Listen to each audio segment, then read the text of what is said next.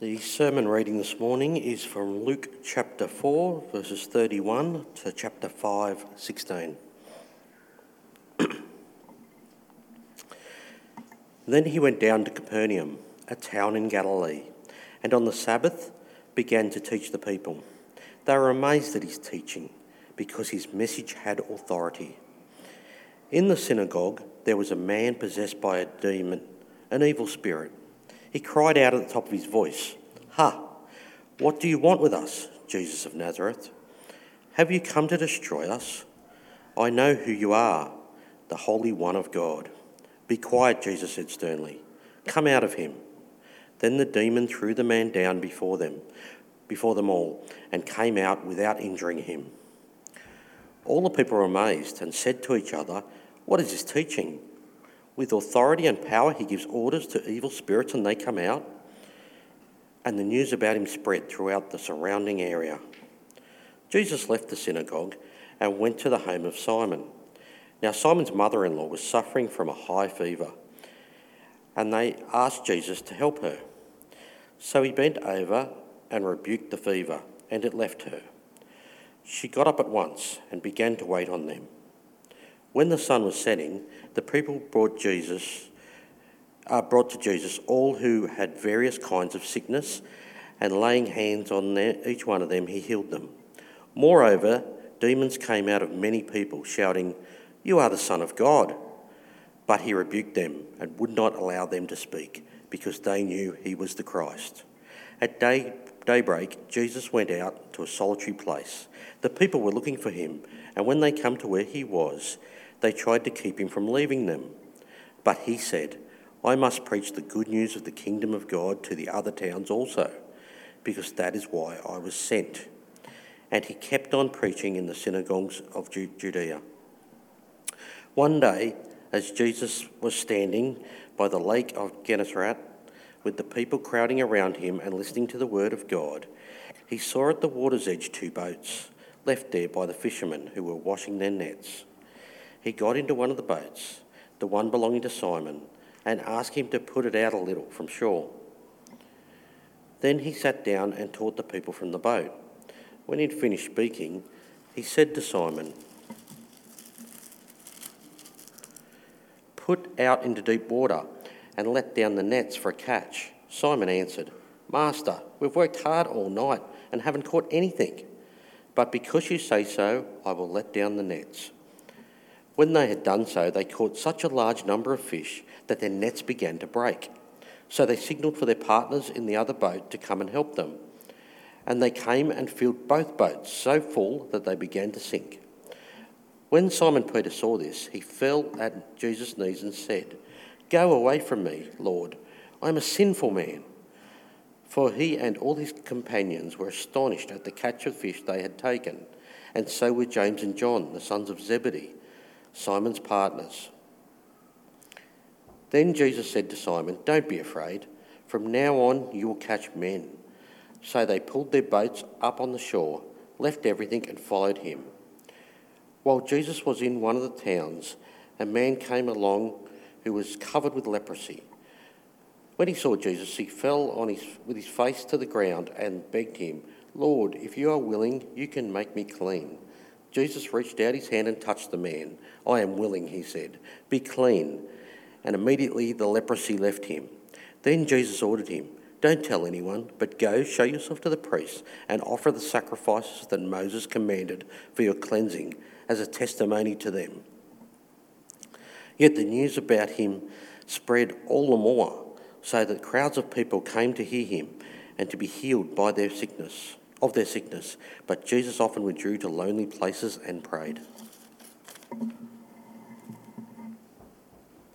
Thanks, Peter. It'd be great if you could keep that passage in Luke chapter 4 and 5 open. We're going to spend a bit more time looking at that together now. Our practice each week here at Richmond Anglican is to have a reading from the Old Testament and from the New. Uh, the first reading we don't uh, have a sermon on. Um, we'll come to that another time but uh, we're going to spend a bit more time looking at Luke's Gospel together now. And any questions that come up on your way through, just make a note of those, and we'll have a chance for questions a bit later on. We did pray already, but I'm going to pray again now. Please join me.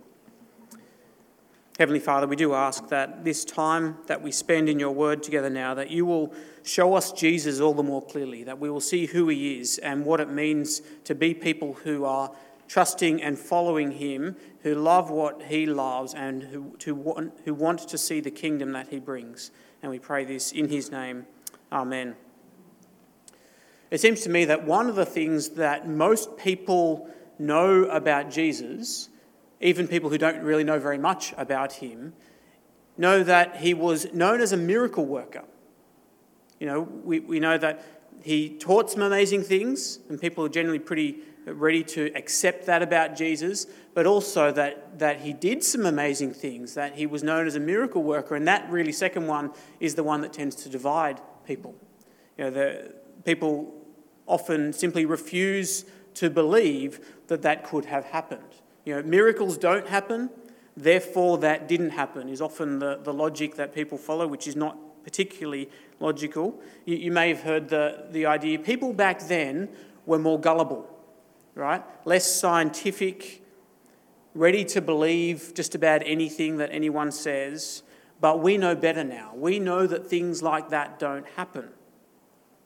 But it seems to me that as we read the accounts of Jesus' miracles that are all through the Gospels and that Luke has written down for us, you can't help but notice that they were just as unbelievable for the people back then as they are for us today. And that was kind of the point, right? People were shocked and amazed because these things that Jesus was, do- was doing was shocking and amazing. People back then knew, just like we know, they knew that cripples don't just get up and walk. They knew that blind people don't just all of a sudden see again. They knew that dead people don't come back to life. But with Jesus, all these things happened. And people were shocked by that and amazed by that, and they flocked to him. But just like people back then, it's easy for us, I think, to get so caught up in the idea of the miracles themselves and perhaps you know, whether we believe them or don't believe them, that we can miss the point of what they actually tell us about Jesus and how these miracles fit into the bigger picture of Jesus. And hopefully, that's what we're going to be looking at and getting some clarity about today as we look at this account, which involves a lot of those miracles. And the question that I want to get us start, started in thinking about this idea today is this one Who is the ruler of the world? Who is the ruler of the world? And what I mean by that is the question that many of us were asking, I think it was two weeks ago, if you remember when Jesus was tempted by the devil in the desert. And in particular, the second temptation, where the devil said to Jesus, he offered Jesus the authority and splendor of all the kingdoms of the world. And he said, Because they have been given to me.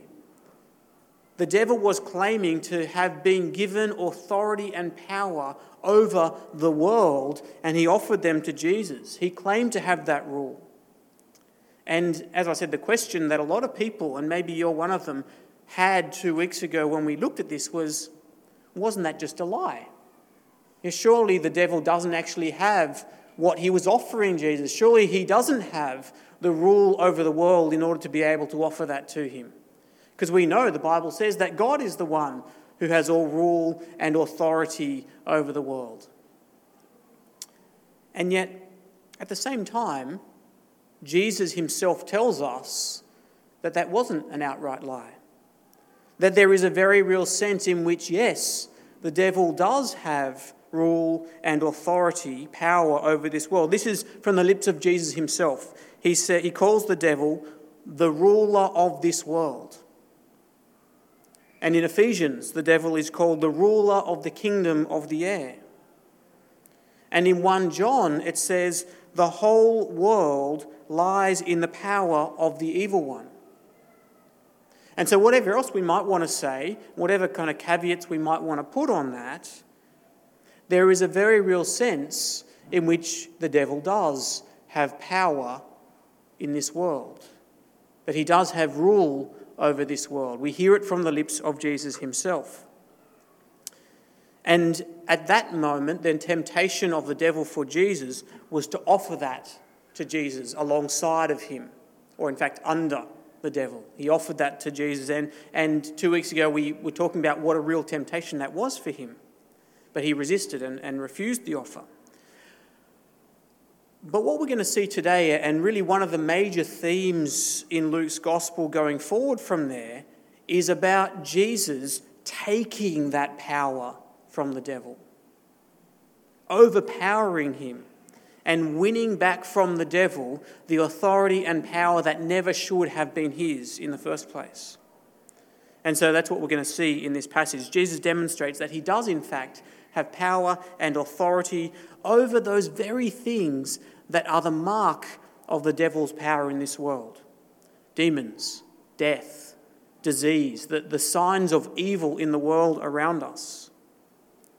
And that is incredibly good news. And it is amazing and remarkable when we see Jesus exercising this power. But as it unfolds, what we're going to see also is that even in those moments, Jesus' priority lies elsewhere with even better news. And that's what we're going to see towards the end of our time together. So let's have a look at it. The, the first point that we're going to see is the power and authority of Jesus, and particularly his power over evil. So I want you to notice with me that the very first thing that gets a mention when Jesus arrives in Capernaum is the authority of his words. Have a look from verse 31 with me. Then he, Jesus, went down to Capernaum, a town in Galilee, and on the Sabbath he taught the people. They were amazed at his teaching because his words had authority.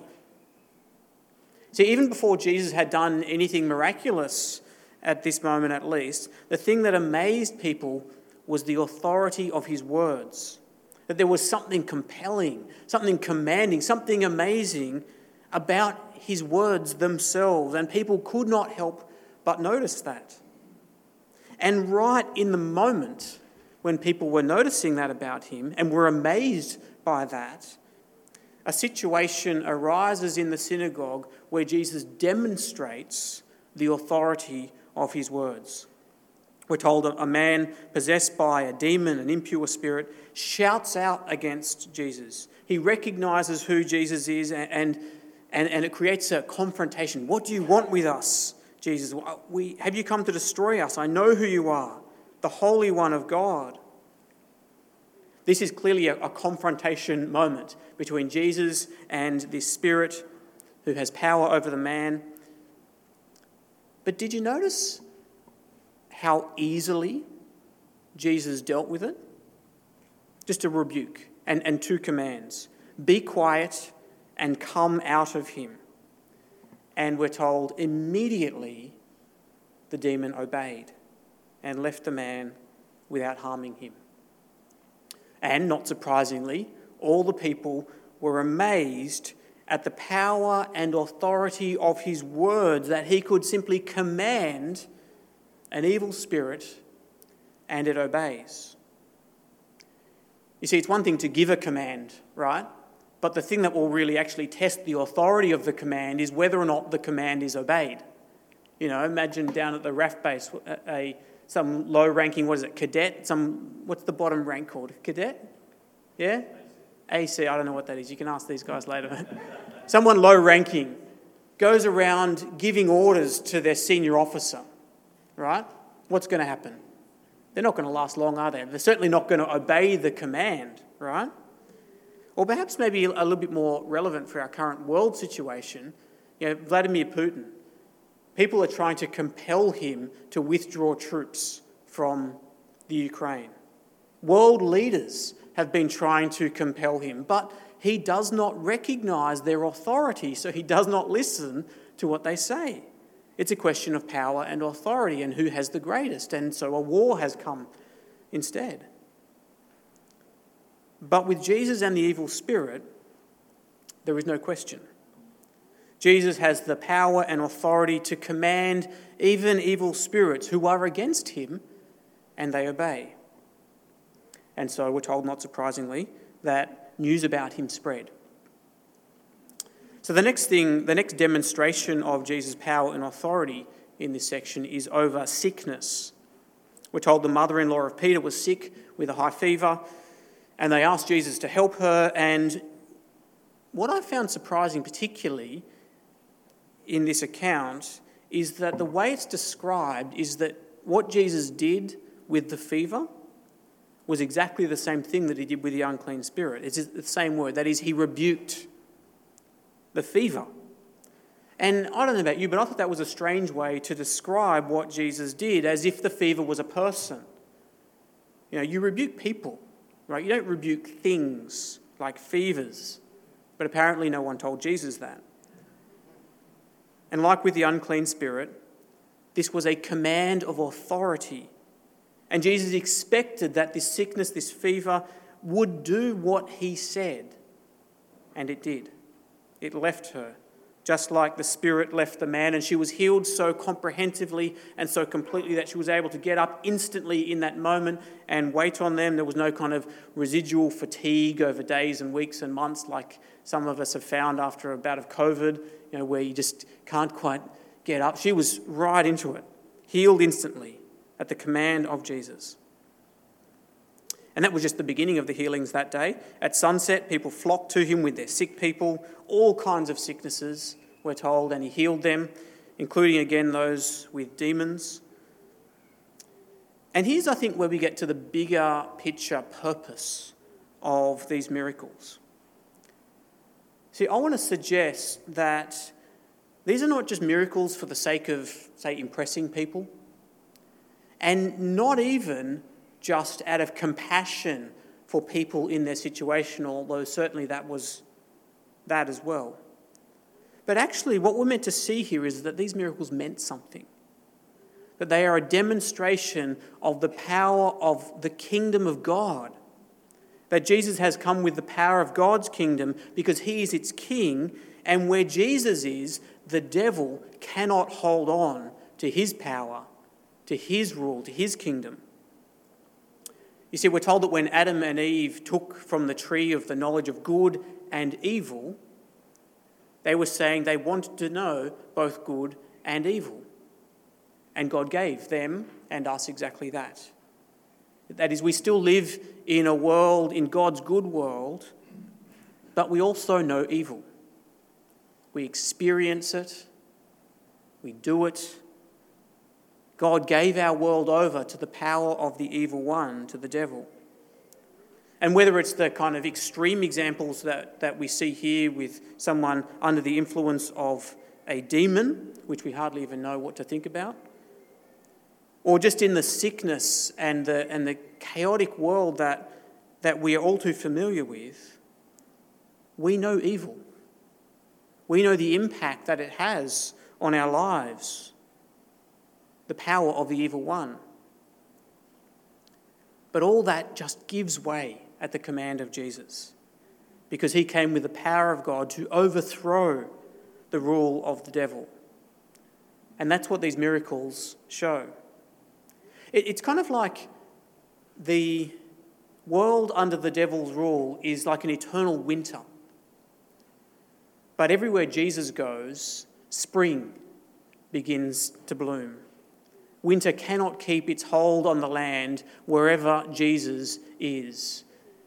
And if you're at all familiar with the story of the lion, the witch, and the wardrobe in the Narnia series, that's the beautiful image that C.S. Lewis has given us. Aslan, the, the lion, is the king who is returning to the land of Narnia, and it's, an, and it's a land that is under the power of the evil white witch and the eternal winter that she has imprisoned it in.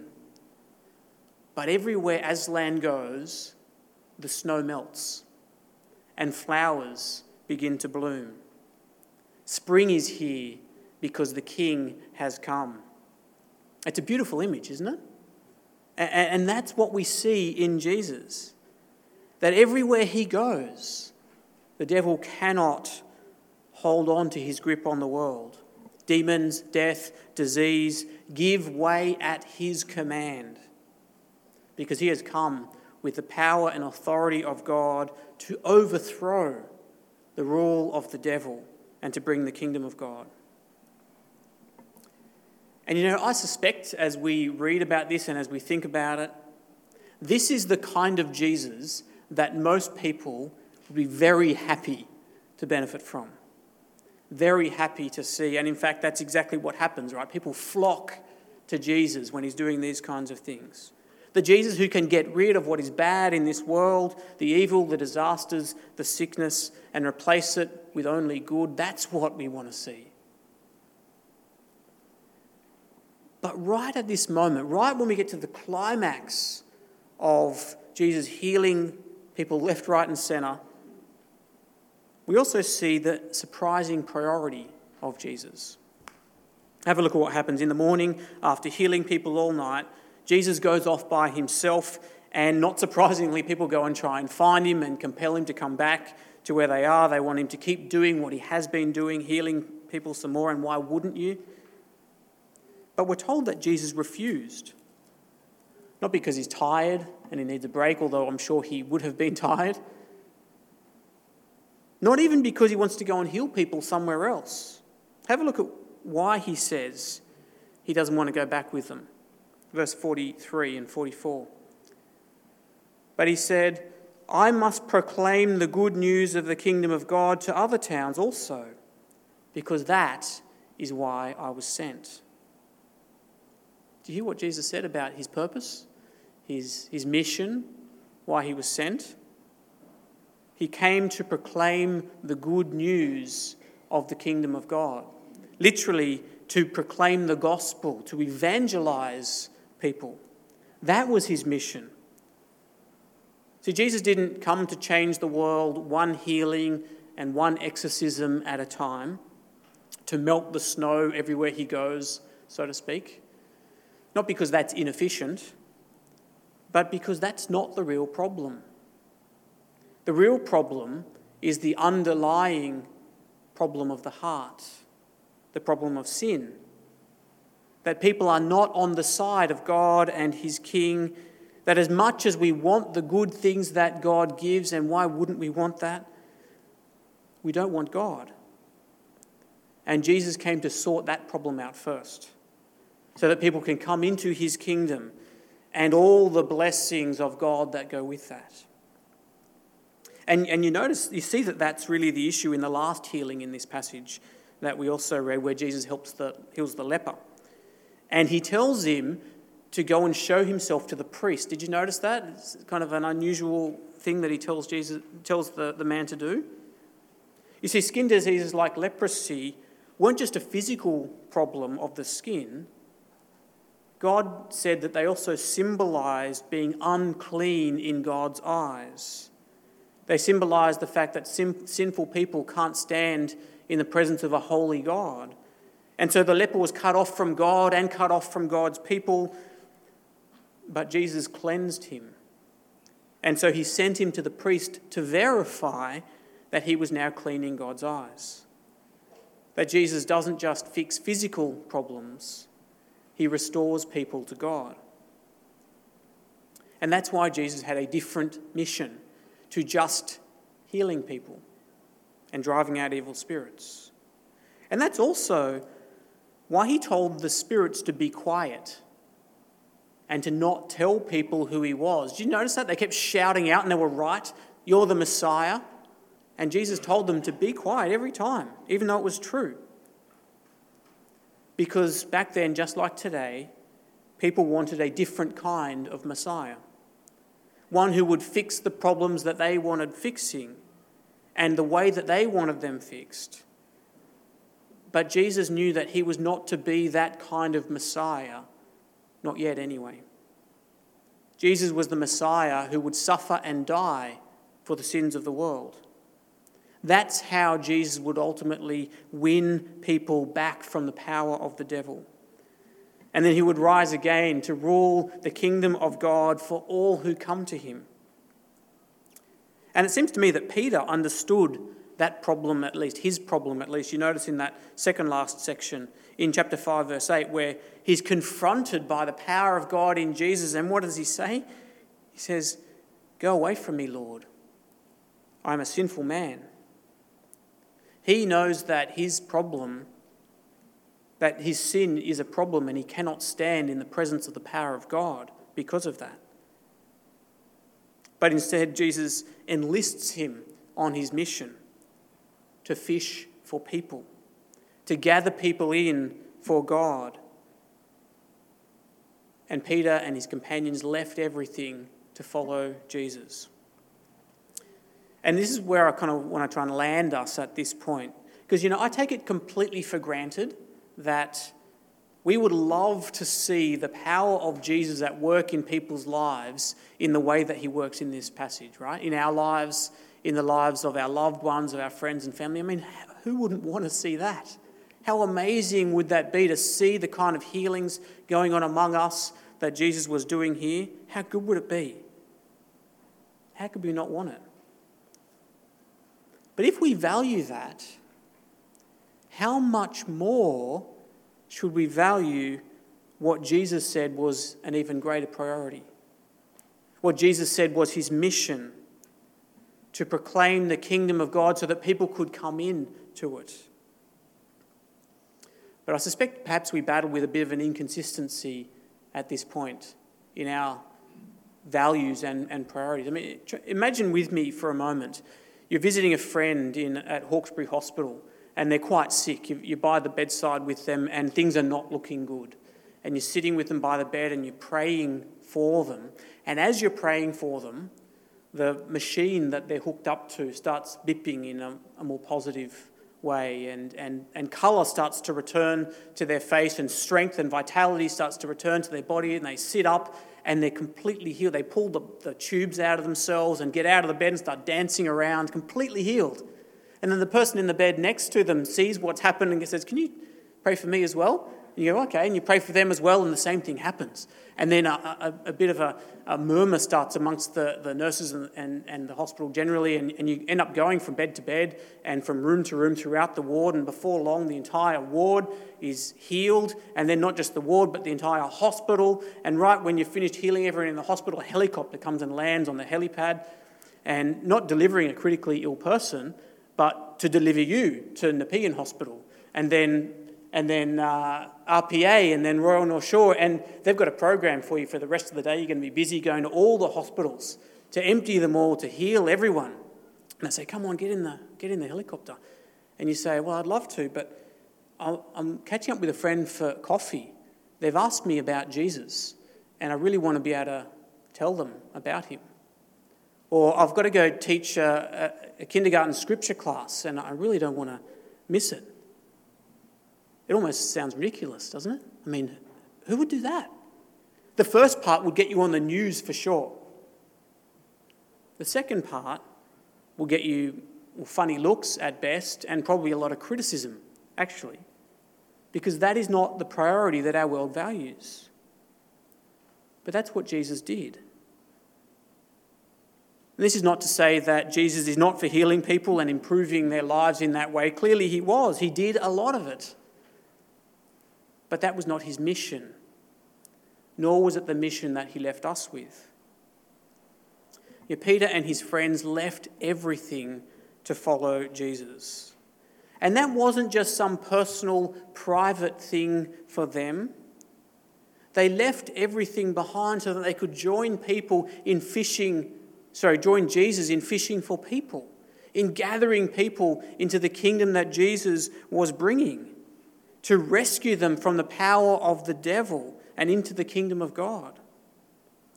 And that will include all the good things that we see glimpses of that Jesus did one person at a time when he went around in Galilee and Judea. That will include that. That will be the world that Jesus rules over with no more evil, no more sickness, no more death. But first, it must involve gathering people in to that kingdom, to trust and follow Him, restored to God and on the side of His King. And so I hope we can see how this should challenge our priorities. I'm sure we all know someone who we would love to see the power of Jesus at work, like he does here in this passage. And if we could give that to them, then we would, wouldn't we? But we can give them what Jesus said was his priority. We can give them the good news of the kingdom of God. That God has not left the world under, under the power of the devil. That Jesus has conquered the devil by his death for our sin, so that we can be forgiven and restored to God, and that he has risen to life again as the king over all, and he welcomes people into his kingdom. Anyone and everyone. And that is the good news that has been spreading throughout the world. And we have that news to share with people, with our friends, with our family, with our workmates, with our neighbours. Isn't that something that we should want to share with them, to give them? And I have to say that I find that this is something that I need to keep being reminded of because I keep forgetting. Or perhaps a better way to put it is I keep losing perspective on how important it is. Because there are so many other good things that need to be done, aren't there? Although, if I'm being more honest, perhaps I'd say I just get caught up in my own world and my own priorities. But this should challenge that. And we need to keep being reminded of it because we know the answer to the question who is the ruler of the world? Jesus is. He has dethroned the devil and rescued us from the power of evil. If only people would believe that and come into his kingdom. And we have that good news to tell people. And so I wonder who is there in your life who you can tell this to? Let's pray. Heavenly Father, we do ask that you will fill us with a knowledge and appreciation of the goodness of the good news that Jesus came to give us. That Jesus has freed us from the power of the devil by his death for our sin and his resurrection for our new life. Father, please Forgive us for when we don't value that for what it is, or when we value it only for ourselves and not for others. Father, please embolden us by the power of your Spirit to be willing to share that with others. And we pray that as a result, you will bring more people into the kingdom of your Son and to enjoy the eternal life that he gives us. In Jesus' name we pray. Amen.